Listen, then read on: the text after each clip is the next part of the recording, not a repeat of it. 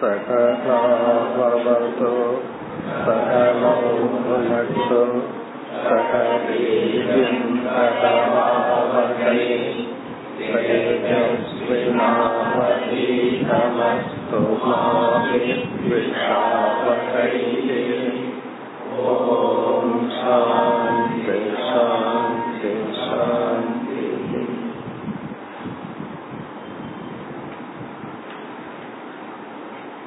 इरुपत्योरावद् श्लोकम् अहिंसा सत्यमस्तेयम्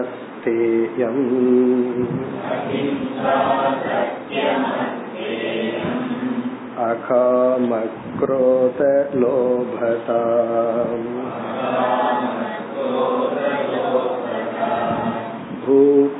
भूतप्रियहिते काच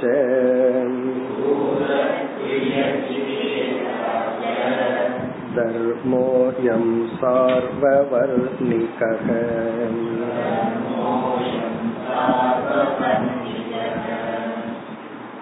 இந்த இருபத்தி ஓராவது ஸ்லோகத்துடன் வர்ணத்தை பற்றிய விசாரம் நிறைவு பெற்றது இனி வருகின்ற பகுதியில் ஆசிரமத்தை பற்றிய விசாரம் ஆசிரம தர்மத்தை பற்றிய இந்த அத்தியாயத்தில் பிரம்மச்சரிய ஆசிரமம் கிரகஸ்த ஆசிரம தர்மம். அடுத்த அத்தியாயத்தில் அடுத்த இரண்டு ஆசிரமத்தினுடைய தர்மங்கள்.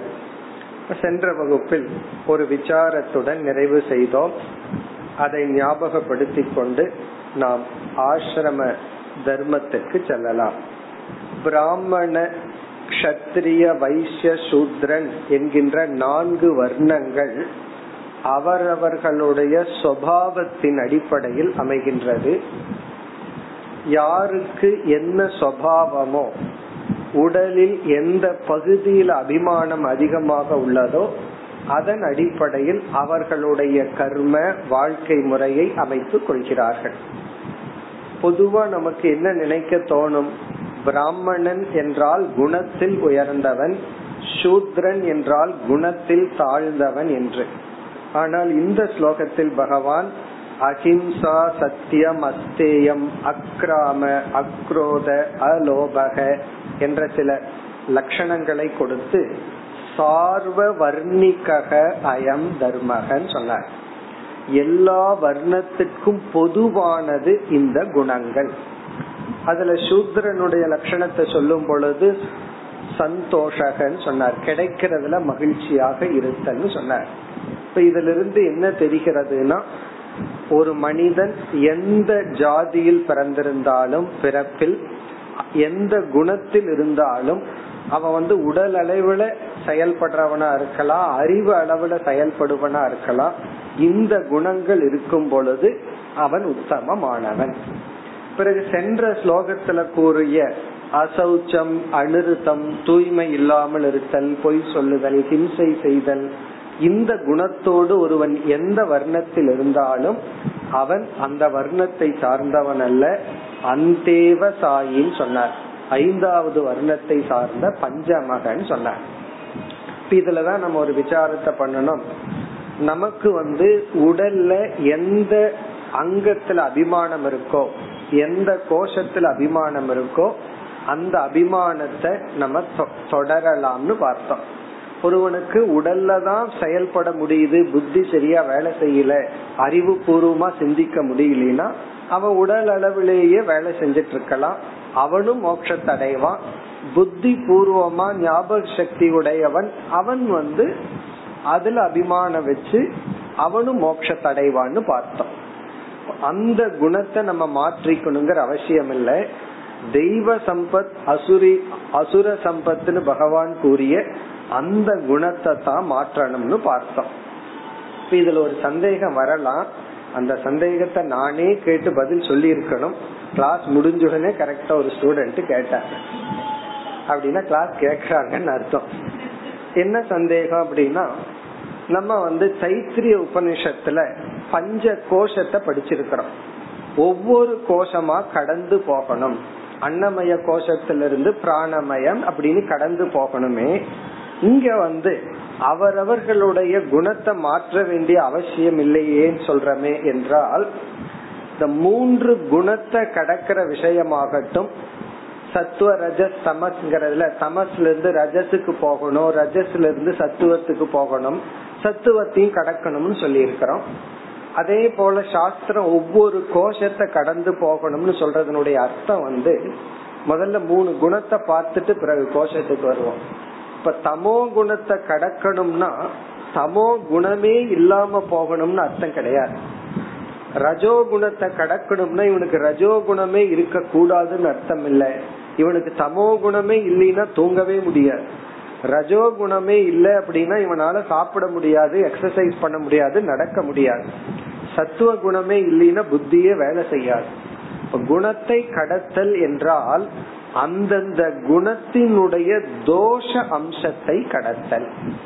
இப்ப வந்து ஒருவன் தமோ குணத்தை கடக்கிறான்னு சொன்னா மோகம் மயக்கம்னு சொல்லி தமோ குணம் நம்மை பந்தப்படுத்துகின்ற தன்மையுடைய தமோ குணத்தை கடந்து ரஜோ குணத்தை கடக்கிறான்னா பந்தப்படுத்துகின்ற கோபப்படுறது பொறாமப்படுறது இதெல்லாம் ரஜோகுணத்தினுடைய தீய அம்சம். அதை கடத்தல். அதே போல சத்துவ குணம். அதே போல அன்னமய கோஷத்தை கடந்து போறான்னு சொன்னா ஸ்தூல சரீரத்தில் இருக்கிற மோகத்தை இவன் கடந்து செல்லுதல். பிராணமய கோஷத்தை கடந்து செல்றான்னா பிராணமய கோஷத்துல அபிமானம் வைக்கலின்னு அர்த்தம் இல்ல அதில் இருக்கிற பலகீனம் அதில் இருக்கிற பந்த அம்சத்தை கடந்து செல்லுதல். அப்படி இவன் வந்து பஞ்ச கோஷத்தை கடந்து செல்றான். அதே சமயத்துல சுவாவமா இவனுக்கு உடல்ல அபிமானம் இருக்கும் ஒருத்தனுக்கு விளையாட்டுல இருக்கும் விளையாட்டுலயே புத்தி பூர்வமான விளையாட்டுல அபிமானம் இருக்கும் உடல் பூர்வமா விளையாட்டுல ஒருத்தனுக்கு அபிமானம் இருக்கும். அந்த குணத்தை நான் மாற்றிக்கொள்ள வேண்டிய அவசியம் இல்லை. இப்ப யார் யாருக்கு என்னென்ன நேச்சரோ இப்ப ஒரு மகாத்மாவுக்கு வந்து ஒரு துறவிக்கு வந்து ஊரெல்லாம் சுத்தலான்னு தோணலாம். இனி ஒருத்தன் வந்து குகையிலேயே இருக்கணும்னு தோணலாம். யாருக்கு எது தோணுதோ அதை அவர்கள் செய்யலாம். அதே போல இல்லறத்தில் இருப்பவர்கள் சில பொறுப்புகளோட இருக்கணும்னு தோணலாம். சில பொறுப்பை எல்லாம் விட்டுறணும்னு தோணலாம். அதுல வந்து தோஷமே கிடையாது. இப்ப பேரம் பேத்திய வச்சு வளர்த்தணுமா வளர்த்த கூடாதுன்னா அதுலயும் பகவான பார்த்துட்டு அதுலயும் ஒரு மகிழ்ச்சி இருந்து அதை நம்ம பந்தப்படுத்தாதுன்னா அதை செய்யலாம். இல்ல பேரம் பேத்தி வந்துட்டா எனக்கு ஞானத்துக்கு தடையா இருக்கு வேண்டாமா? வேண்டாம். இதுல வந்து நம்ம இஷ்டம்தான். நம்ம வந்து பந்தப்படாம இருக்கணும் பந்தப்படுத்துகின்ற அந்தந்த கோஷத்தில் இருக்கிற அபிமானத்தை விடணுமே தவிர நமக்குன்னு இருக்கிற நேச்சரை நம்ம விட வேண்டிய அவசியம் கிடையாது. ஆனா அந்த இயற்கை வந்து அதர்மமா இருந்தா விட்டது. என்னுடைய நேச்சர் திட்டுறதுதான் உன்னுடைய நேச்சர் திட்ட வாங்கிக்கிறதா? அப்படி எல்லாம் கிடையாது. நம்முடைய குணம் ஹிம்சையா இருந்தா அதை மாத்தணும். நம்முடைய குணம் எந்த கோஷத்துல இருந்தாலும் தவறு இல்லை இது சாதாரண கருத்தல்ல. மிக மிக சூக்மமான பாயிண்ட் இது. நம்ம பல சமயங்கள்ல எந்த அம்சத்துல நம்ம மாற வேண்டியது இல்லையோ அதை போய் மாத்திட்டு உட்கார்ந்துட்டு இருப்போம். அதை நம்ம அப்படியே விட வேண்டிய அம்சத்தை போய் மாற்றிட்டு இருப்போம். எந்த அம்சத்தை மாற்றணுமோ அத வேதாந்தத்தை பேசிட்டு எல்லாம் மித்தியா அப்படின்னு வேதாந்தத்தை பேசிட்டு மாற்றாமல் இருப்போம். இங்க நம்ம புரிந்து கொள்ள வேண்டிய இந்த இடத்துல கருத்து வந்து யார் யாருக்கு என்னென்ன இயற்கை இருக்கோ என்னென்ன ஹாபி இருக்கோ எதுல மைண்ட் ரிலாக்ஸ் ஆகுதோ அத அதுல அவங்க தன்னை ரிலாக்ஸ் பண்ணிக்கணும். ஒருத்தருக்கு பாட்டு கேக்குறதுல ரிலாக்ஸ் ஆகலாம் ஒருத்தருக்கு வாக்கிங் போறதுல ரிலாக்ஸ் ஆகலாம் ஒருத்தர் வந்து எங்காவது போய் உட்கார்ந்துட்டு இருக்கிறதுல ரிலாக்ஸ் ஆகலாம் சில பேர்த்துக்கு மலை ஏறுறதுல ரிலாக்ஸ் ஆகலாம் அப்படியே மலை ஏறணும்னு தோணுனா ஏறிட்டு வரலாம். சில பேர்த்துக்கு இறங்கணும்னு தோணலாம் எங்காவது பாதாளத்துக்கு போயிட்டு வரணும்னு தோணலாம். யாருக்கு எங்க விருப்பம் இருக்கோ அவர்கள் அதன்படிதான் இருக்கணும். அதுல வந்து தோஷம் இல்லை பிறகு ஒருத்த வந்து அர்ச்சனை பண்றான் அவன் பெரிய ஆளு. இப்ப ஆசிரமத்துல வந்து எத்தனையோ பிரம்மச்சாரிகள் இருக்காங்க. ஒருத்தர் வந்து பூஜை பண்ற இருக்கிற நேரத்துல. ஒருத்தர் வந்து ஆசிரமத்தை பெருக்கிறாருன்னு சொன்னா இரண்டு பேருமே உத்தமர்கள் தான். இரண்டு பேர்த்துக்கு அதே சித்த சுத்தி அதே மோட்சம் தான். இதுல நம்ம ஏற்றத்தாழ்வு பார்க்க கூடாது. அதாவது உடல் அளவுல தானே நான் செய்யறேன் அவன் ஒருத்தன் புத்தி பூர்வமா செய்யறானே. குரு வந்து அவனுக்கு மட்டும் சாண்டிங் சர்வீஸ கொடுத்துட்டு எனக்கு வந்து பெட்ஷீட் விரிக்கிற வேலையை கொடுத்துட்டாரு. அப்படின்னு ஒரு சிஷியன் நினைக்கூடாது இவனுக்கு இதுதான் அவனுக்கு அதுதான். இரண்டுமே உத்தமன் தான் இதை நம்ம புரிந்து கொள்ள வேண்டும். இனி நம்ம வந்து அடுத்த விசாரத்திற்கு செல்கின்றோம். அடுத்த ஸ்லோகத்திலிருந்து ஆசிரம தர்ம விசாரம். இருபத்தி இரண்டாவது ஸ்லோகம். द्वितीयं प्राप्यानुपूर्व्यात्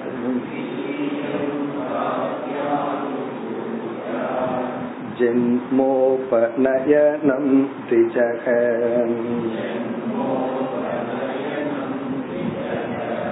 वसन् गुरुकुले दान्तः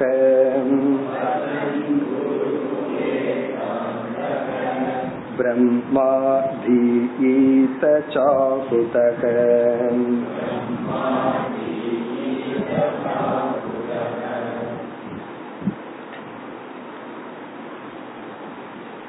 இனி ஆசிரம தர்மம் ஆசிரமம் என்பது இங்கு நான்கு நமக்கு எல்லாருமே தெரியும் பிரம்மச்சரிய ஆசிரமம் கிரகஸ்த ஆசிரமம் வானப்பிரஸ்த ஆசிரமம் சந்நியாச ஆசிரமம் இதுல வந்து ஸ்கூலுக்கு போற வரை குழந்தையா இருந்து ஒரு மூணு வயசு வரை வந்து அந்த குழந்தை எந்த ஆசிரமத்தையும் சார்ந்ததில்லை.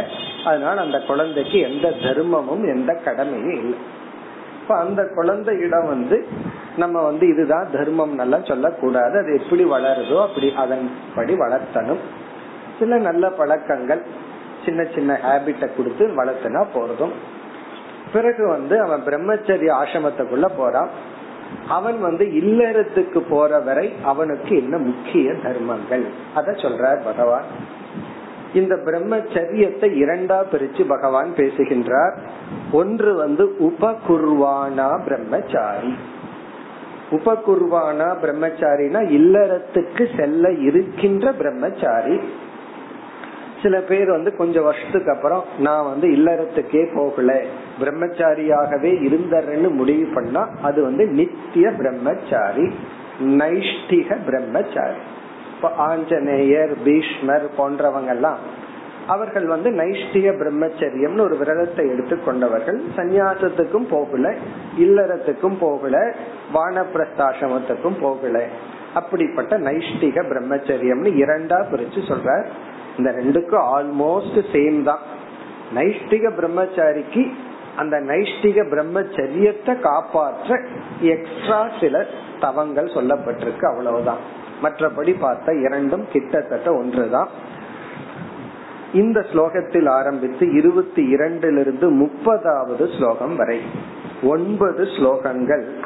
உபகுர்வானா பிரம்மச்சாரி. இருபத்தி இரண்டுல இருந்து முப்பது வரை உபகுருவானா பிரம்மச்சாரி அப்படின்னா என்ன அர்த்தம்? குழந்தை ஸ்கூலுக்கு போக ஆரம்பிச்சிடுதுன்னா அந்த குழந்தை வந்து திருமணம் பண்ற வரைக்கும் அந்த குழந்தையினுடைய டியூட்டி என்ன? இந்த பிரம்மச்சரிய ஆசிரமம் அப்படிங்கிற ஆசிரமத்தில் இருப்பவர்களுடைய கடமை என்ன? ஒவ்வொரு ஆசிரமமும் ஒவ்வொரு சாதனைக்கு பிரதானமா உகந்ததா இருக்கும். இப்ப பிரம்மச்சரிய ஆசிரமம் வந்து ஒரு குறிப்பிட்ட சாதனைக்கு வந்து மிக ஐடியல் மிக சௌகரியமா இருக்கும் அந்த இன்ஃப்ராஸ்ட்ரக்சரே அதுக்கு ரொம்ப சௌகரியமா இருக்கும் இல்லறம் அப்படின்னு போனா அது ஒரு சாதனைக்கு ரொம்ப ஐடியலா இருக்கும். அந்த ஆசிரமமே அதுக்கு அந்த சாதனைக்கு சப்போர்ட்டிவா இருக்கும் ஹெல்ப்ஃபுல்லா இருக்கும். அதே போல வானப்பிரஸ்தாசிரமம்னு போனோம்னா அது ஒரு குறிப்பிட்ட சாதனைக்கு வந்து அந்த லைஃப் ஸ்டைல் அந்த வாழ்க்கை முறை அந்த ஆசிரமமே துணை புரியும். அதே போல சந்நியாசம் ஒரு சாதனைக்கு துணை புரியும். அப்படி பார்க்கையில பிரம்மச்சரிய ஆசிரமம் வந்து எந்த சாதனைக்கு ஐடியல் அப்படின்னு சொன்னா சுவாத்தியாய படிப்பு ஸ்டடி படிக்கிறதுக்கு உத்தமமான உகந்த சௌகரியமான ஒரு ஆசிரமம் வந்து எதுனா பிரம்மச்சரிய ஆசிரமம். இவன் பேச்சுலரா இருக்கும் பொழுதுதான் படிக்கிறதெல்லாம் முடியும். அது வந்து முடியும் இல்லை. அது வந்து சௌகரியமா இருக்கு. இந்த உண்மை யாருக்கு தெரியும்னா கல்யாணம் எல்லாம் பண்ணிட்டு சில பேர் அதுக்கப்புறம் படிக்க ஆரம்பிப்பாங்க. அதாவது வந்து இவன் பிஏ முடிச்சிட்டு ஆபீஸ்ல சேர்ந்திருப்பான். ப்ரமோஷன் வரணும்னா எம்ஏ படிக்கணும். இத படிக்கணும் இந்த இல்லது எம்பிஏ படிக்கணும்னு போவார். அப்ப இவன் இல்லறத்துக்குள்ள போய் பிரம்மச்சரிய ஆசிரமத்துல சுலபமா நேச்சுரலா செய்ய முடிய படிக்கிற சாதனைய பண்ணும் பொழுதுதான் அது எவ்வளவு கஷ்டம்னு தெரியும். இவன் புஸ்தகத்தை எடுத்து வைக்கும் போது குழந்தை வந்து எனக்கு சொல்லி கொடுப்பான். இவன் படிக்க ஆரம்பிக்கும் போது குழந்தைக்கு ஹோம்ஒர்க் பண்ணி கொடுக்கணும். இப்ப குழந்தைக்கு ஹோம்ஒர்க் பண்ணி கொடுப்பானா? இவன் இவரு ஹோம்ஒர்க் பண்ணுவாரா? அப்ப அது எவ்வளவு கஷ்டம். அதே போல உடலும் அப்படித்தான். மெமரி பவர் எல்லாம் சின்ன வயசுலதான் இருக்கும். இல்லறத்துக்குள்ள போகும்போது எத்தனையோ ரெஸ்பான்சிபிலிட்டி பொறுப்புகள் எல்லாம் வரும் பொழுது படிக்கிறது ரொம்ப கஷ்டம். இனி அதை விட வானப்பிரஸ்தாசனத்துக்கு போயிட்டோம்னு வச்சுக்கோமே. அது அதை விட கஷ்டம். ஏன்னா ரிட்டையர்மெண்ட்டுக்கு முன்னாடி இந்த எக்ஸாம் எழுதணும்னு சொல்லிடுவார். இவர் ஐம்பத்தஞ்சு வயசுல எடுத்துட்டு கொஞ்சம் கஷ்டப்பட்டு படிச்சிட்டு இருப்பார் அது எவ்வளவு கடினம். அதாவது ஐம்பது வயதுல ஒரு ஸ்லோகத்தை மனப்பாடம் பண்றதுக்கும் இருபது வயசுல ஸ்லோகத்தை மனப்பாடம் பண்றதுக்கு டிஃபரன்ஸ் நல்லா இருக்கு. அங்க ஐம்பது முறை சொன்னாதான் உள்ள போகலாம். அரை ஸ்லோகம் ஞாபகத்துக்கு வரும். இது ஒரு ரெண்டு முறை கேட்டாவே மனப்பாடம் ஆயிரும். அப்படி பிரம்மச்சரிய ஆசிரமம் அப்படிங்கறது வந்து படிக்கிறதுக்கு உகந்தது. அதனால இங்க பகவான் என்ன சொல்ல போறார்? படிக்கிறதுக்காகவே உருவாக்கப்பட்ட வாழ்க்கை முறை தான் இது. என்னென்ன அறிவை எல்லாம் அடைஞ்சுக்க முடியுமோ அதை அடைஞ்சுக்கிற ஸ்டேஜ் தான் இதுன்னு சொல்ல போறார். பிறகு இந்த அறிவை அடையிறதுக்கு என்னென்னலாம் சாதனைகளோ அதெல்லாம் சொல்ல போற இப்ப அறிவை அடையிறதுக்கு இதெல்லாம் சாமக்ரின்னு சொல்றது? சாமக்ரி அப்படின்னு சொன்னா அறிவை அடைய உதவும் சாதனைகள். அதெல்லாம் பகவான் சொல்ல போறார். இந்தந்த நியமத்துடன் அறிவை அடையிறதான் பிரம்மச்சரிய ஆசிரமம் சொல்ல போற பிறகு இல்லறம் அப்படின்னு போனா அது வந்து கர்ம யோகத்துக்கு உகந்த ஒரு சாதனை. மனதை தூய்மைப்படுத்தி விதவிதமான செயல்களை செஞ்சு ரஜோகுணம் அதிகமா இருக்கா அதை எக்ஸ்பிரஸ் பண்றதுக்கு ஃபேமிலி லைஃப் தான் ஒத்து வரும். ஒருத்தனுக்கு வந்து ஃபுல் ரஜஸ் உள்ள இருக்கு. ரெடியா இருக்கு. அதெல்லாம் அவன் பிரம்மச்சரிய ஆசிரமத்துல அடக்கி வச்சிருப்பான். படிப்பு படிப்புன்னு வச்சிருப்பான். படிச்சு முடிச்ச உடனே தன்னை முழுமையா வெளிப்படுத்தி மனதை எக்ஸ்பேண்ட் பண்றதுக்கு கர்ம யோகத்துக்கு உகந்த சாதனை வந்து ஃபேமிலி லைஃப் அத வந்து இவன் பிரம்மச்சாரியா இருந்தாலும் பண்ண முடியும். பட் அந்த ஆசிரமமே பஞ்சமகா யஜ்யங்கள் அதெல்லாம் நம்ம அங்க பார்க்க போறோம். பிறகு வானப்பிரஸ்தாசிரமம் என்னன்னா உபாசனா பிரதானம். வானப்பிரஸ்த ஆசிரமத்துலதான் ஜபம் பண்ணி மௌன விரதத்தை பின்பற்றி ஒரு விதமான தியானத்துக்கு உபாசனைக்கு உகந்த ஆசிரமம். அது நம்ம லைஃப்ல பார்க்கிறோம். இவன் பிரம்மச்சரிய ஆசிரமத்தை ஒழுங்கா இருந்து சக்சஸ்ஃபுல்லா வாழ்க்கைய அமைச்சு இவன் கிரகஸ்தனா இருந்திருந்தா ஏன்னா இவன் கரெக்டா வந்திருக்கான். அந்த கிரகஸ்தாசிரமத்தையும் வெற்றி அடைஞ்சு வானப்பிரஸ்தாசிரமத்துக்கு வந்தான்னா அந்த வானப்பிரஸ்தாசிரமம்ங்கிறது அவனுக்கு கிடைச்ச வர பிரசாதம் கிஃப்ட் இல்லை என்றால் அது சாபம். வானப்பிரஸ்தாசிரமம் வந்து சாபமா மாறலாம் வரமாகவும் மாறலாம். ஏன்னா ரொம்ப பேர்த்துக்கு ரிட்டையர்மெண்ட் ஆனதுக்கு அப்புறம் ஒரு டிப்ரெஷன் வந்துடுது. என்ன என்ன பண்றதுன்னு தெரியல. காரணம் என்ன? அங்க வந்து உபாசனை தான் பண்ண முடியும். உபாசனைக்கான சௌகரியம்னு சொல்ல முடியாது. உபாசனை பண்ண வச்சிருவாங்க. பேசாம நீ வீட்டுல உட்கார்ந்து நீ எதுவும் செய்யாத. எந்த பொறுப்பு எடுத்துக்காத. எவ்வளவு கர்ம யோகியா ஆக்டிவா இருந்தமோ அந்த ரெஸ்பான்சிபிலிட்டி எல்லாம் பிடுங்கிட்டு நீ பேசாம வீட்டுல இரு. என்ன பண்ணா பேசாம இரு. மௌனம்.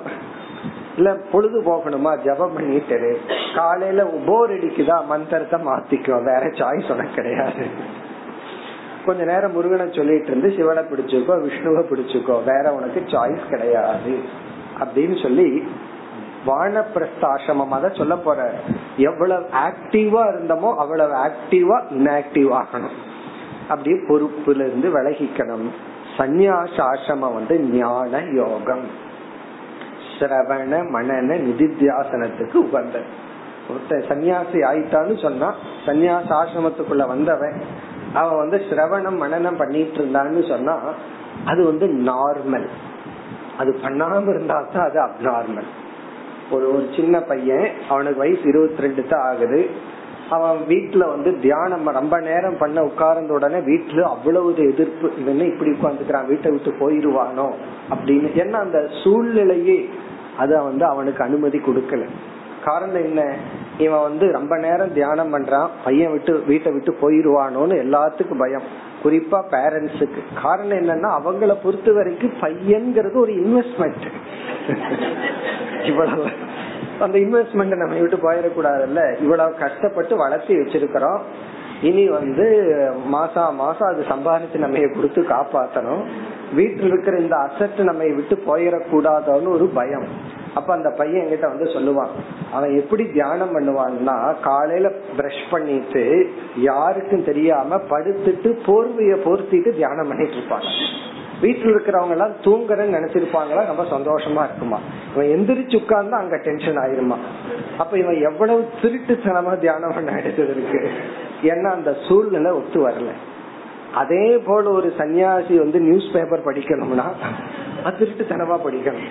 இவர் ஆசிரமத்துக்குள்ள ஒரு நியூஸ் பேப்பர் எடுத்து உட்கார்ந்துட்டு இருந்தாருன்னு வச்சுக்கோமே எல்லாம் என்ன சொல்லுவாங்க என்ன தியானம் பண்ணாம இதை படிச்சிட்டு இருக்கிறான்னு சொல்லுவாங்க. அப்போ ஒரு ஆசிரமத்துல எதை நேச்சுரலா இவன் பண்ணணுமோ அத பண்ணுனா இப்போ ஒரு ஆசிரமத்துல ஒரு சன்னியாசியோ அல்லது ஒரு வானப்பிரஸ்த ரிட்டையர்மெண்ட் பர்சன் அவர் கண்ணை மூடி உட்கார்ந்துட்டு இருந்தாருன்னா பாக்குறக்கே அழகா இருக்கு. இதத்தான் அவங்க பண்ணணும்னு சொல்லுவார்கள். அதே ஒரு பிரம்மச்சாரியோ அல்லது கல்யாணமாய் ஆறு மாசத்துல ஒரு வாட்டு காலையில தியானத்துல உட்கார்ந்துட்டு இருந்தாருன்னு வச்சுக்கோங்க என்ன ஆகும்னா அதுவே திருட்டுத்தனமா பண்ணும். அப்படி ஒவ்வொரு ஆசிரமமும் ஒவ்வொரு சாதனைக்கு பிரதானமா உதவி செய்யும். அதத்தான் இன்ஃப்ராஸ்ட்ரக்சர் அப்படின்னு சொல்றோம். ஆனால் ஒருத்தன் பிரம்மச்சாரியா இருந்து ஞான யோகம் பண்ண முடியாதுன்னு அர்த்தம் கிடையாது. பிரம்மச்சாரியா இருந்து அவன் கர்மயோகம் பண்ண முடியாதுன்னு கிடையாது. எல்லாம் பண்ணலாம். எல்லா ஆசிரமத்திலயும் எல்லா சாதனையும் பண்ணலாம் பலர் பிரம்மச்சரிய ஆசிரமத்தில் இருக்கும் போதே சாஸ்திரம் படிக்கிறாங்க சேவை செய்கிறார்கள் ஜபமும் பண்றாங்க உபாசனையும் பண்றாங்க முடியும். ஆனால் ஒவ்வொரு ஆசிரமமும் ஒவ்வொரு சாதனா பிரதானம். எப்படி நம்மளுடைய சாஸ்திரம் ஆசிரமத்தையும் மோட்சத்தையும் எவ்வளவு அழகா கனெக்ட் பண்ணிருக்கு இவன் பிரம்மச்சரியா இருக்கும் போது அறிவு அடைகிறான். எப்படி சம்பாதிக்கணுங்கிற அறிவு எது தர்மம் எது அதர்மம்ங்கிற அறிவெல்லாம் அடையறான். பிறகு அந்த தர்மா தர்ம ஞானத்தை வச்சுட்டு இல்லறத்துல வாழ்றான். அந்த அறிவை இம்ப்ளிமெண்ட் பண்றான். மனதை தூய்மைப்படுத்தி எக்ஸ்பேண்ட் பண்றான். ரிட்டையர்ட் ஆகும் பொழுது அப்படியே விலகி உபாசனைக்குள்ள போறான். அதாவது ரிலேஷன்ஷிப்பை எடுத்துட்டு ரிலேஷன்ஷிப்ல இருந்து விலகிறான். நம்ம இந்த பகவான் வந்து இந்த இடத்துல இல்லறத்தை பத்தி சொல்லும் பொழுது கொஞ்சம் தான் பேச போறார். இல்லற தர்மம். அதற்கு பிறகு என்ன செய்ய போறாருன்னா இந்த அத்தியாயத்துல பார்க்க போறோம். இல்லறத்தில் இருக்கிறவங்களுக்கு அட்வைஸ் பண்ண போற என்ன அட்வைஸ்னா நீ டூ மச்சா ரிலேஷன்ஷிப்ல போய் வீழ்ந்து விடாதே. அதான் சொல்ல போற ஏன்னா நீ உறவுக்குள்ள போன அந்த உறவுல இருந்து வெளியே வந்துடணும் அபிமன்யு மாதிரி போயிட்டு வராம இருக்காத. அப்படின்னு சொல்ல போறாரு. அந்த அட்வைஸ் தான் நம்ம இந்த அத்தியாயத்தினுடைய கடைசியில பார்க்க போறோம். பிறகு அதுதான் வானப்பிரஸ்த ஆசிரமத்துல வந்து அதுல இருந்து விலகி தனக்குள்ள போறது. சந்நியாச ஆசிரமம் முழுதும் மோட்சத்திற்காக. இப்படி வந்து பகவான் வந்து டிசைன் பண்ணியிருக்கார். இனி இந்த பிரம்மச்சரிய ஆசிரமத்துக்குள்ள பார்த்தோம் அப்படின்னா ஸ்டடி படிக்கிறது தான் இவனுக்கு படிப்பு நல்லா வரணும்னா என்னென்னலாம் வேணும்? அதை சொல்ல போற இவன் படிக்கிறது தான் ஒரே ஒரு தர்மம். ஒரு ஸ்டூடெண்ட் என்ன பண்ணணும்னா படிக்கிறது தான் பண்ணணும். மீதி எதுவும் பண்ண வேண்டிய அவசியம் கிடையாது. அதனாலதான் நம்மளோட கலாச்சாரத்துல ஸ்டூடெண்ட் பார்ட் டைம் சம்பாரிச்சு படிக்கணுங்கிறது இல்லாம பெற்றோர்களே படிக்க வைக்கிற அளவுக்கு நம்மளுடைய கல்ச்சர் இருக்கு. இன்னும் கொஞ்சம் நல்லது இல்லாம போலாம். ஏன்னா ஃபாரின்ல எல்லாம் அப்படி இல்ல. கொஞ்ச நாளைக்கு மேல பையன் பார்ட் டைம் வேலை செஞ்சு அவனே தான் அவனோட படிப்புக்கு சம்பாதிக்கணும்னு இருக்கு. பட் நமக்கெல்லாம் அப்படி இல்ல. பேரண்ட்ஸுக்கு எவ்வளவு சக்தி இருக்கோ அத வந்து படிப்புக்காக தன்னுடைய வியர்வைய ரத்தமா மாற்றி பண்ணிட்டு இருக்காங்க. அத வந்து மாணவர்கள் பயன்படுத்தி கொள்ளணும். படிக்க வைக்கிறதுக்கு பெற்றோர்கள் தயாரா இருக்காங்க. அந்த ஆசிரமமும் தயாரா இருக்கு. அத படிக்கணும்.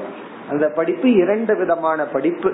ஒண்ணு இப்பத்துக்கு என்ன சயின்ஸ் இருக்கோ. ஐம்பது வருஷத்துக்கு முன்னாடி இந்த கம்ப்யூட்டர் சயின்ஸ்லயும் ஒண்ணு கிடையாது. அங்க பார்த்தோம்னா காலேஜ்ல ஜுவாலஜி அப்படின்னு தான் இருக்கும். இன்னைக்கெல்லாம் அந்த சப்ஜெக்டே இல்ல. அந்த சயின்ஸ் சப்ஜெக்ட் சிலதெல்லாம் காலேஜ்ல இல்ல. அந்தந்த காலகட்டத்துல எந்த ஒரு சயின்ஸ் இருக்கோ அத படிச்சோம் அப்படின்னா சர்வைவ் ஆகலாமா? அதை ஒழுங்கா படிக்கணும். அதற்கு பிறகு எப்படி வாழணும் அப்படின்னு படிக்கணும்.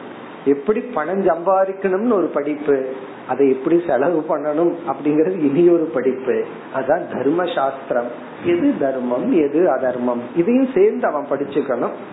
இப்ப அதத்தான் பகவான் சொல்ல போற இப்ப இந்த ஸ்லோகங்கள்ல பிரம்மச்சரிய ஆசிரமம் முழுவதும் நம்ம பார்க்க போறது படித்தல். அந்த படித்தலுக்கு என்னென்ன டிசிப்ளின் இவனுக்குள்ள இருந்தா இவங்கிட்ட படிக்க முடியுமோ படிப்பு இவனுக்குள்ள போகுமோ அல்லது சுவாத்தியாயம்ங்கிற சாதனைய பண்ண முடியுமோ அதையெல்லாம் சொல்ல போற அதுல குறிப்பா குருவினுடைய குருவுக்கு இவன் இடத்துல இருக்க வேண்டிய பாவனைய சொல்ல போற பிறகு என்னென்ன சாதனைன்னு நம்ம வரிசையா பார்ப்போம். இப்பொழுது ஸ்லோகத்திற்குள் சென்றால் द्वितीयं प्राप्य ஆணுபூர்வியாத் ஜென்ம உபநயனம் த்விஜக. முதல்ல த்விஜகங்கிற சொல்ல எடுத்துக்குவோம். द्विजः द्विजः அப்படின்னு சொன்னா பிரம்மச்சரிய ஆசிரமத்திற்குள் நுழைந்தவன். द्विजः அப்படின்னா பிரம்மச்சாரி. நம்மளுடைய சம்பிரதாயத்துல அதையவே ஒரு ரிச்சுவலா செய்வார்கள். இன்னைக்கும் இருக்கு பெரிய ரிச்சுவலா கிடையாது. அதாவது ஒரு குழந்தைய நம்ம ஸ்கூல்ல கொண்டு போய் விடுறோம் அப்படின்னு சொன்னா அந்த ஸ்கூல்ல விடுறதுக்கு முன்னாடி என்ன பண்ணுவோம்?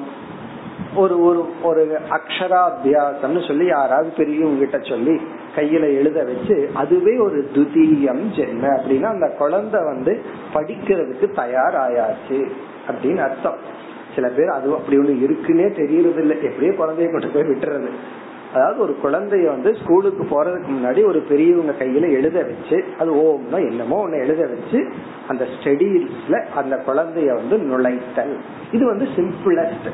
இனி ஒண்ணு என்னன்னா உபநயனம் எல்லாம் பண்ணி இவன் ஒரு பிரம்மச்சாரி கையில எல்லாம் கொடுத்து அதுக்கு ஒரு ரிச்சுவல் எல்லாம் பண்ணி அதான் த்விஜக அப்படின்னா இரண்டாவது ஜென்மம் அப்படின்னு அர்த்தம்.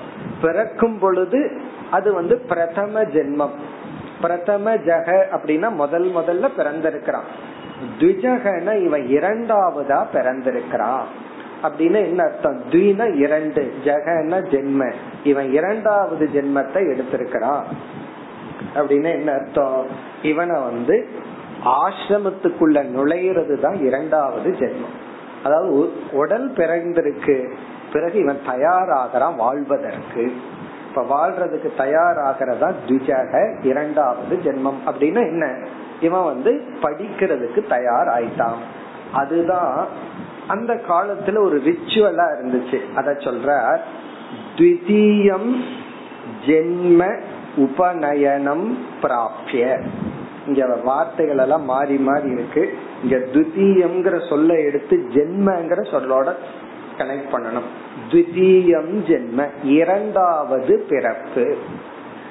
அந்த இரண்டாவது பிறப்பு என்ன அப்படின்னா பிராப்பியனா அடைந்து. இரண்டாவது பிறப்பை அடைந்து. அந்த இரண்டாவது பிறப்பு எப்படிப்பட்டது? உபநயனம். உபநயனம் என்கின்ற இரண்டாவது பிறப்பை அடைந்து. சில பேர் பார்த்தோம்னா இந்த உபநயனம் எந்த ஸ்டேஜ்ல இருக்குன்னா இவன் ஸ்கூலுக்கு போகும்போது கிடையாது. கல்யாணம் பண்றதுக்கு ஒரு நாளைக்கு முன்னாடி இவனுக்கு உபநயனத்தை போடுறாங்க. அப்படி ஆகி போச்சு இப்பெல்லாம் காலம். இவனுக்கு எப்ப உபநயனம் வந்திருக்கணும்? அஞ்சு வயசுல உபநயனம் வர வேண்டித்தவரு இருபத்தஞ்சு வயசுல இது நடக்கும். இதெல்லாம் காலப்போக்கில் மாற்றங்கள் ஏற்பட்ட மாற்றங்கள். இதெல்லாம் ரிச்சுவல்ல தான் மாற்றங்கள். ஆனா அந்த ஸ்பிரிட்ல மாற்றம் கிடையாது. இவன் ஸ்கூலுக்கு போகும்போது அது உபநயனம். அதாவது வந்து அம்மா அப்பாவை பார்த்துட்டு இருந்த இவன் என்னைக்கு ஆசிரியரை பார்க்க ஆரம்பிக்கிறானோ ஒரு ஆசிரியர் கீழே உட்கார்றானோ அப்பொழுது இவன் இரண்டாவது ஜென்மத்திற்கு வந்து விட்டான். அம்மா அப்பா கண்ட்ரோல்ல இருந்து ஆசிரியருடைய கண்ட்ரோலுக்கு இவன் வரும் பொழுது இவன் வந்து இரண்டாவது ஜென்மத்தை அடைந்து விட்டான். இந்த மாதா பிதா குரு தெய்வம்னு இந்த ஆர்டர் தான்.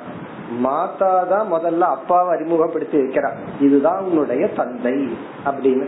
அப்ப மாதா முதல்ல அடையிற தெய்வம் ஒரு குழந்தை பாக்குற தெய்வம் இரண்டாவது தெய்வம் பிதா. பிறகு என்ன பண்றா? அப்பா என்ன பண்றாரு? அப்பா தான் ஸ்கூலுக்கு எல்லாம் கூப்பிட்டு போற அம்மா வீட்டுல உட்காந்து சமைச்சு கொடுத்துட்டு இருப்பா. தந்தை தான் குருவை அறிமுகப்படுத்தி வைக்கிறார். இந்த ஸ்கூலுக்கு போ இவர்கிட்ட படி. பிறகு குரு தெய்வத்தை அறிமுகப்படுத்தி வைக்கிறார். அப்படி போகுது மாதா பிதா குரு தெய்வம்னு. இப்ப இரண்டாவது ஜென்மத்தை அடைந்து த்விதீயம் ஜென்ம அந்த ஜென்மங்கிறது உபநயனம் என்கின்ற இரண்டாவது ஜென்மத்தை பிராப்பிய ஆணுபூர்வியார் என்றால் கிரமப்படி. இன் ஆர்டர் இங்க ஆணுபூர்வியாத்னு ஒரு வார்த்தை இருக்கு. இந்த ஆணுபூர்வியாத் அப்படின்னா இவனுக்கு கிடைக்கிற சம்ஸ்காரம் வந்து இது முதல் சம்ஸ்காரம் அல்லவா? இவன் பிறக்கும் பொழுதே ஒரு சம்ஸ்காரம் இருக்கு. பிறந்த உடனே ஜாத இஷ்டின்னு ஜாத இஷ்டினா பிறந்த உடனே இந்த அந்த குழந்தை இந்த பூமியில வந்த உடனே ஒரு சம்ஸ்காரம் இருக்கு. அந்த சம்ஸ்காரத்துல ஆரம்பிச்சு நாமகரணத்துல இப்படி ஒவ்வொரு பதினஞ்சாவது நாள் அப்படி ஒவ்வொரு இதுல ஒவ்வொரு சம்ஸ்காரங்கள் எல்லாம் இருக்கு. அந்த சம்ஸ்கார கிரமப்படின்னு அர்த்தம். அப்போ ஒரு குழந்தை வந்து ஸ்கூலுக்கு போக ஆரம்பிக்கிறதுக்கு முன்னாடியே பல சம்ஸ்காரங்கள் பல விதத்துல அந்த குழந்தைய தூய்மைப்படுத்தியாச்சு. அந்த ஆர்டர் படி அப்படின்னா அதெல்லாம் நடந்திருக்கணும்னு அர்த்தம். அதாவது வந்து சுடுகாட்டுல வச்சுட்டு ஜென்ம இஷ்டி பண்ணணும்னு வச்சுக்கோமே அது எப்படி இருக்கும்னா. இவரை வந்து சில பேர் அப்படி எல்லாம் பண்ணுவாங்க அப்பெல்லாம் பண்ணல இப்ப பண்ணலாம். காது குத்துறது அப்படித்தான். எப்ப நடக்கும் தெரியுமோ? சில பேர்த்துக்கு வந்து மசானத்துல நடக்கும். காதே பசங்களுக்கு குத்தி இருக்க மாட்டாங்க. அப்படி காது குத்தாம போயிட்டு ஏதாவது நரகம் வந்துடுமோன்னு சொல்லி பிணத்துக்கு காதை குத்தி எரிச்சு போடுறது. இப்படி எல்லாம் சில பேர் பண்ணுவாங்க. அப்படி எல்லாம் இல்லாமல் ஆணுபூர்யாத்ம கிரமப்படி அந்தந்த வயசுல அந்தந்த காலத்துல எந்தெந்த சம்ஸ்காரத்தை பண்ணணுமோ அதை செய்து. இன்னைக்கெல்லாம் வருத்தப்பட வேண்டாம் அப்படி எல்லாம் இல்லையேன்னு அந்த ஃபார்ம் போனா பரவாயில்ல அந்த ஸ்பிரிட் இருக்கணும். அப்படி இவன் வந்து இரண்டாவது ஜென்மத்தை அடைந்த துஜக துதியம் ஜென்ம உபநயனம் ஜென்ம. உபநயனம்ங்கிறது ஜென்மத்துக்கு லட்சணம். உபநயனம் என்கின்ற ஜென்மத்தை இரண்டாவது ஜென்மத்தை கிரமப்படி அடைந்து உடனே பகவான் வந்து அடுத்தது என்ன சொல்ற? இந்த ஒரு பிரம்மச்சாரினா என்ன பண்ணணும்? இரண்டாவது வரியில் வசன் குரு குலே. குரு குலத்தில் வசித்து உடனே குரு குலம். குரு குலத்துக்கு இவன் போயிடணும் அதுக்கப்புறம் வீட்டுல இருக்க கூடாது. வீட்டுல இருந்தான்னு வச்சுக்கோமே அது அவனுக்கு நல்லதல்ல பெற்றோருக்கு நல்லதல்ல சமுதாயத்துக்கு நல்லதல்ல. குரு குலே குரு குலத்தில் வசன் வசித்து. இப்பெல்லாம் ஹாஸ்டல் சொல்றோம் பேரு தான் மாறி இருக்கு. ஆனா அதுவும் குரு குலம் தான் அல்லது வீட்டுல வந்து எந்திரிச்சு போறான். எவ்வளவு நேரம் குழந்தை அதிகமா இருக்குன்னு யோசிச்சு பார்த்தோம்னா நம்மளுடைய பேச்சுலர் லைஃப்ல பிரம்மச்சரி ஆசிரமத்துல எவ்வளவு காலம் அதிக நேரம் ஸ்பெண்ட் பண்ணி இருக்கிறோம்னா ஸ்கூல் தான். ஒன்பது மணிக்கு போயிட்டோம் அப்படின்னா சில பேர் எட்டு மணிக்கெல்லாம் போயிடுறாங்க. இப்ப எல்லாம் ஏழு மணிக்கு பார்த்தா குழந்தைங்க தான் வெளியே போயிட்டு இருக்கு சாயந்தரம் நாலு மணிக்கு தான் வருது. வந்ததுக்கு அப்புறம் வீட்டுல கிடையாது. விளையாட போயிருக்கு அப்ப வீடு எதுக்குன்னா ஆறு மணிக்கு மேல படிச்சுட்டு தூங்குறதுக்கும் காலையில எழுந்த உடனே அடுத்த நாள் ஸ்கூலுக்கு போறது. அப்ப வந்து டேஸ்காலரா இருந்தாலும் குழந்தை எங்க வசன் எங்க வசிச்சிட்டு இருக்குன்னா குரு குலே குரு குலத்தில் பள்ளி கூடத்தில் அப்படின்னு என்ன அர்த்தம்னா அவன் படிக்க போயிடணும் படிக்கணும். இது இன்னைக்கு நடந்துட்டு இருக்கிறது தான் அந்த காலத்துல ஒரு விதமான குருகுலம் இந்த காலத்துல ஒரு விதமான குருகுலம். அப்ப பிரம்மச்சாரியினுடைய ஃபர்ஸ்ட் டியூட்டி என்னன்னா படித்தல். குருகுலத்தில் இருத்தல். முழு நேரம் ஃபுல் டைம் ஸ்டூடெண்ட் பிறகு தாந்தக. தாந்தக. இதுதான் பகவான் சொல்ற ஒரு முக்கிய அங்க டிசிப்ளின் அங்கம்னா ஞானத்துக்கான அங்கம். இவனுக்கு அறிவு வரணும் ஒழுங்கா படிக்கணும் அப்படின்னு சொன்னா இவன் இடத்துல இந்த ஒரு பிரம்மச்சாரி பின்பற்ற வேண்டிய ஒரு டிசிப்ளின் என்ன? தாந்தக புலநடக்கம் தமக இந்திரிய கட்டுப்பாடு. தாந்தக. இவனுக்கு தமம் அப்படிங்கிற ஒரு சாதனை இல்லை என்றால் இவன் வந்து படிக்க முடியாது. இப்ப படிக்கணும் அப்படின்னு சொன்னா தமக.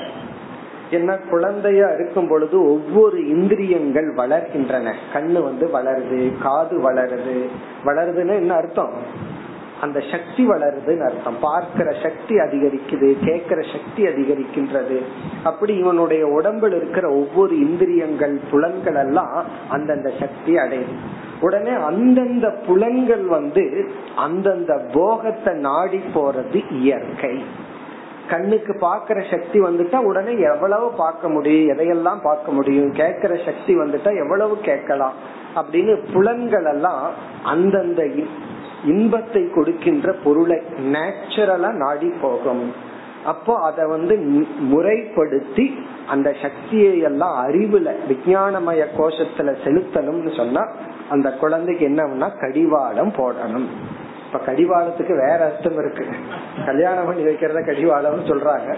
அந்த குழந்தைக்கு கடிவாளம்னு என்ன தெரியுமோ? நீ அளவா டிவிய பாரு அல்லது அளவா மியூசிக்க கேளு. அதிக நேரம் என்ன பண்ணணும்னா படிக்கணும். இப்ப படிக்கிறதுலதான் முக்கியத்துவம். இப்ப அதனாலதான் அந்த சூழ்நிலை அப்படி அமையணும்.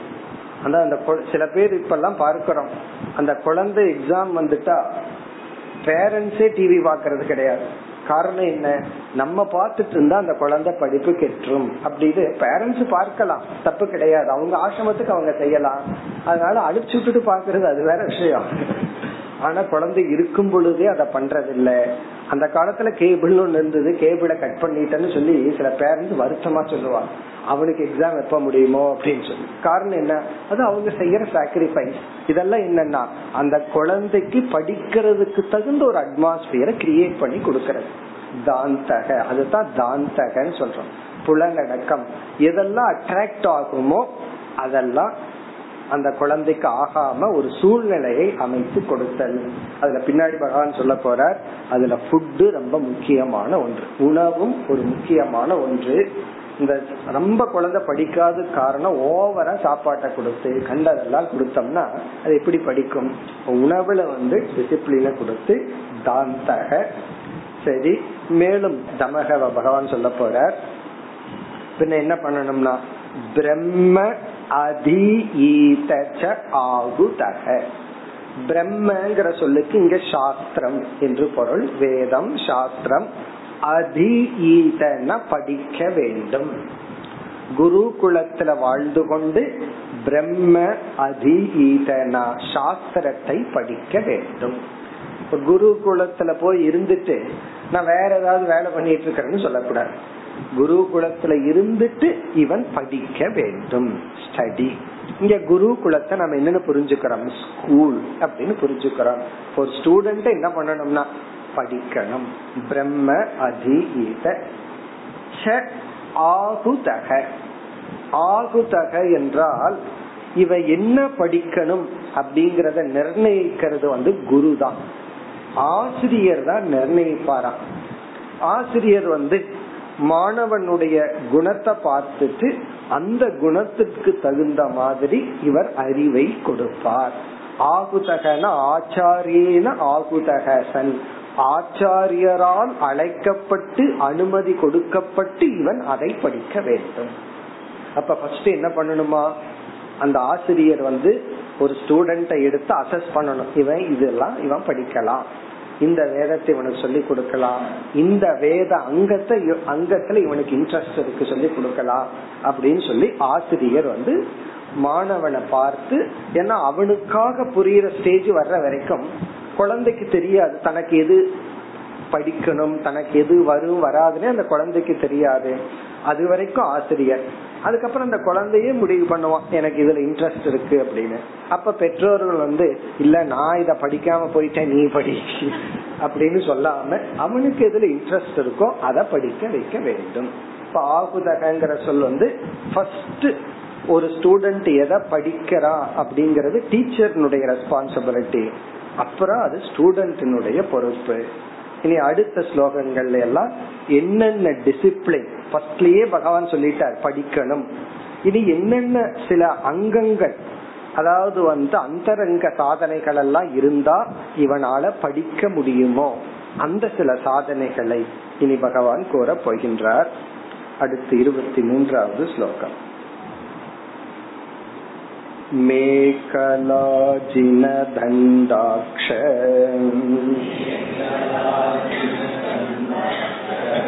ब्रह्मसूत्रकमण्डलोन् जडिलो धौतदद्वासः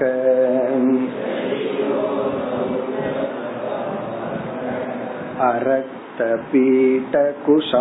ददत्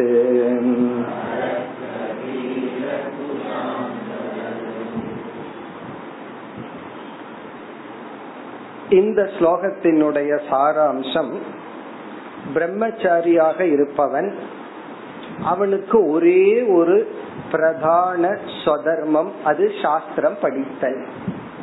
ஒரு ஸ்டூடெண்டா இருக்கும்போது அவன் இந்த உலகத்துக்குள்ள போறதுக்கு முன்னாடி ஒரு வித்யா ஒரு வித்தைய அவன் கத்துட்டு தான் இந்த உலகத்துல போய் சர்வைவ் ஆக முடியும். எந்த ஒரு ஸ்கில் எந்த ஒரு அறிவு இல்லைன்னா அவனால இந்த உலகத்துல வாழ முடியாது. அப்ப இல்லறத்துல போய் இவன் உலகத்துல வாழணும்னு சொன்னா ஏதாவது ஒரு பிரான்ச் ஆஃப் நாலேஜ் இவனுக்கு இருக்கணும் ஒரு ஸ்கில் இருக்கணும் ஒரு திறமை இருக்கணும் அறிவு இருக்கணும். கட்டடம் கட்டுறதா இருந்தாலும் புத்தி தேவையில்லைன்னு நினைக்கிறோம். நம்மால எடுத்து ஒரு செங்கல்ல கட்டிட முடியுமான்னு அந்த ஒரு ஸ்கில் அந்த எப்படி கல்ல வைக்கணும் எப்படி சிமெண்ட் விடணும் அது ஒரு ஸ்கில் தான் அது ஒரு அறிவு தான். மரம் ஏறுறது அது ஒரு அறிவு தான் அது ஒரு ஸ்கில் தான். ஏதாவது ஒரு ஸ்கில் அறிவை இவன் அடைஞ்சாகணும். அப்பொழுதுதான் இவன் இல்லறத்துக்குள்ள போக முடியும். அந்த அறிவை அடையிறது வந்து பிரம்மச்சரிய ஆசிரமத்தில். இந்த அறிவை அடைய வேண்டும் என்றால் அதுக்கு வந்து தாந்தக தமகன்னு சொன்னார். அதோடு இனிவேல் அதோடு சேர்ந்து செல்கின்ற சில சாதனைகள். இப்ப இந்த ஸ்லோகத்தின் சாராம்சம் எளிமை சிம்பிளிசிட்டி போகம் இல்லாமல் இருக்கணும். இவன் வந்து அறிவை அடைஞ்சு பணத்தை சம்பாரிச்சு இல்லறத்துக்குள்ள போய் வேணா இவன் கொஞ்சம் போகத்தெல்லாம் அனுபவிக்கலாம். இன்பம்ங்கிற புருஷார்த்தத்தை அனுபவிக்கலாம். ஆனா இவன் ஸ்டூடெண்டா இருக்கும் பொழுது போகத்துக்குள்ள போக கூடாது டூ மச் என்ஜாய்மெண்ட் இருக்க கூடாது எளிமையாக இருக்க வேண்டும். அந்த எளிமைய பத்தி சொல்ற அதுதான் ஸ்டூடெண்டினுடைய தவம். அந்த எளிமை தான் ரொம்ப முக்கியம். சிம்பிளிசிட்டி எல்லாத்துலயும் சிம்பிளா இருக்கணும். அந்த எளிமை என்னைக்கு போகுதோ என்னைக்கு லக்ஸுரி ஆடம்பரம் சௌகரியத்தை ரொம்ப எடுத்துக்கிறானோ அப்பொழுது வந்து இவனால் படிக்க முடியாது. அதனாலதான் என்னதான் ஒருத்தன் பணக்காரனா இருந்தாலும் ஹாஸ்டல்னு போயிட்டோம் அப்படின்னா எல்லாத்துக்கும் சமமான யூனிஃபார்ம் தான் சமமான உணவு தான் சமமான இடம் தான். ஸ்கூல்லயும் அப்படித்தான் எல்லாத்துக்கும் சமமானதுதான். இந்த ஓவர் லக்ஸுரி இருக்க கூடாது. அதுதான் இதனுடைய சாராம்சம். பிறகு அந்த காலத்துல இருக்கிற சில எக்ஸாம்பிள பகவான் சொல்றார் அதை நம்ம காலத்துக்கு தகுந்த மாதிரி எடுத்துக்கொள்ளணும். என்னென்னலாம் அவன் கையில எடுத்துக்கணுமா? இப்ப பிரம்மச்சாரி கையில இருக்க வேண்டியது என்னென்ன? சிலதெல்லாம் பகவான் சொல்றார். முதல் வரியில மேகல அஜின தண்ட அக்ஷ பிரம்மசூத்திர கமண்டலோன். இவைகளையெல்லாம் இவன் எடுத்துக்கொண்டு இந்த பிரம்மச்சரிய ஆசிரமத்துக்கு தேவையான படிப்புக்கு துணை புரிகின்ற இந்த பொருள்களை மட்டும் அவன் பயன்படுத்தணும். இந்த பொருள்களை அவன் எடுத்துக் கொள்கின்றான் இப்ப இதெல்லாம் இங்க சொல்ற எதுவுமே இன்னைக்கு எடுத்துக்க முடியாது. அத நம்ம புரிஞ்சுக்கணும். இதுல சிலது எடுத்துட்டா போலீஸ் பிடிச்சு வச்சிருவான். இங்க மான் தோல்னு சொல்லப்பட்டிருக்கு.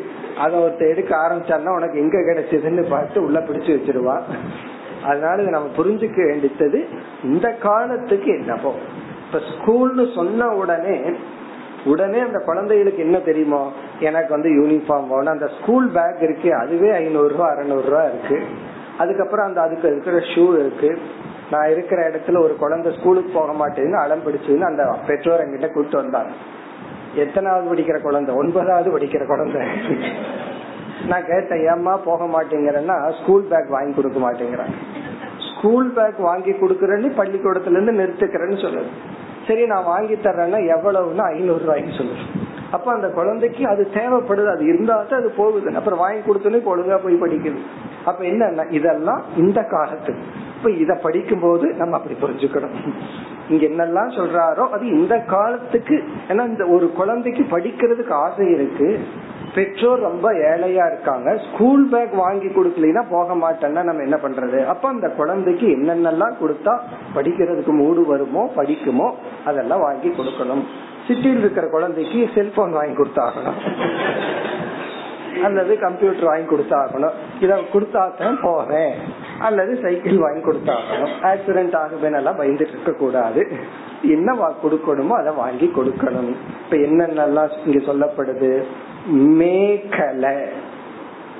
மேக்கலா அப்படின்னு சொன்னா இடுப்புல சுத்துற பெல்ட் ஒரு புல்லுனால ஆன வந்து பெல்ட் அது. இதெல்லாம் கிராமத்துல இருக்கிறவங்களுக்கு தான் தெரியும். அதாவது வந்து வக்கி புல்லிலேயே ஒரு பெல்ட் மாதிரி ஒரு ஒரு கயிறு மாதிரி செய்வார்கள். அந்த மாதிரி கயிற்றுல தான் தன்னுடைய வேஷ்டிய அங்க வஸ்திரத்தை எல்லாம் கட்டுறதுக்கு. அதான் மேகலா. மேக்கலான்னா புல்லால் ஆன கயிறு. அது எதற்குனா வயிற்றுல கட்டுறதுக்கு.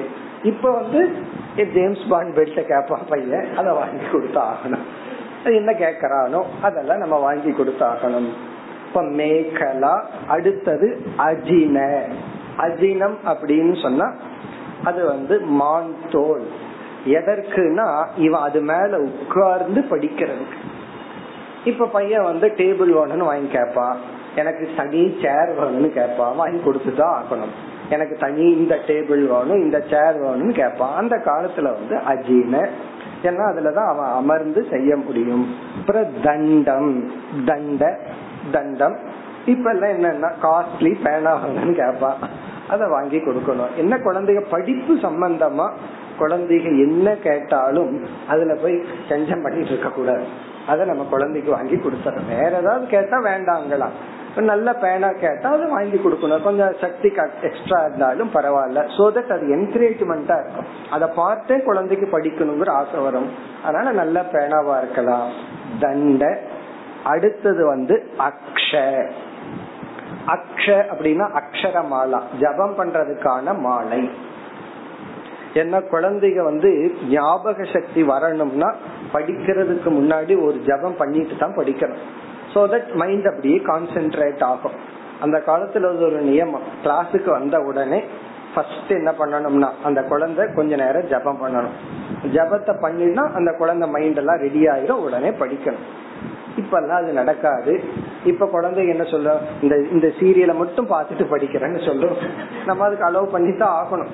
இந்த ப்ரோக்ராமை மட்டும் நான் பார்த்தா என்ன விட்டுனா அதுக்கப்புறம் ஹோம்ஒர்க் பண்றேன்னு சொன்னா அந்த குழந்தைக்கு அதை அனுமதி கொடுத்து அதை பார்க்க வச்சு அப்புறம் படிக்க வைக்கணும். அந்த காலத்துல ஜபமால இந்த காலத்துல வேற ஏதோ.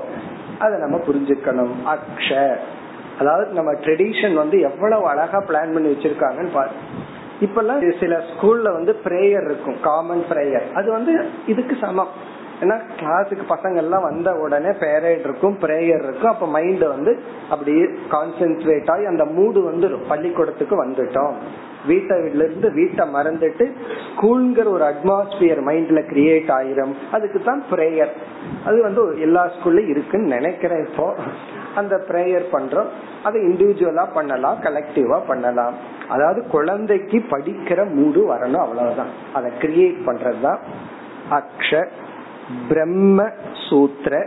பிரம்ம சூத்திரம் அப்படிங்கறது வந்து பூநூல் யக்ஞோபவீதம் கமண்டலோன். கமண்டலம். அது இப்ப இருக்கு. கமண்டலம்ங்கிற பேர்ல கிடையாது. முதல்ல குழந்தை ஸ்கூலுக்கு போகும்போது வாட்டர் பாட்டில் தானே ரெடி பண்ணி கொடுக்கறோம்.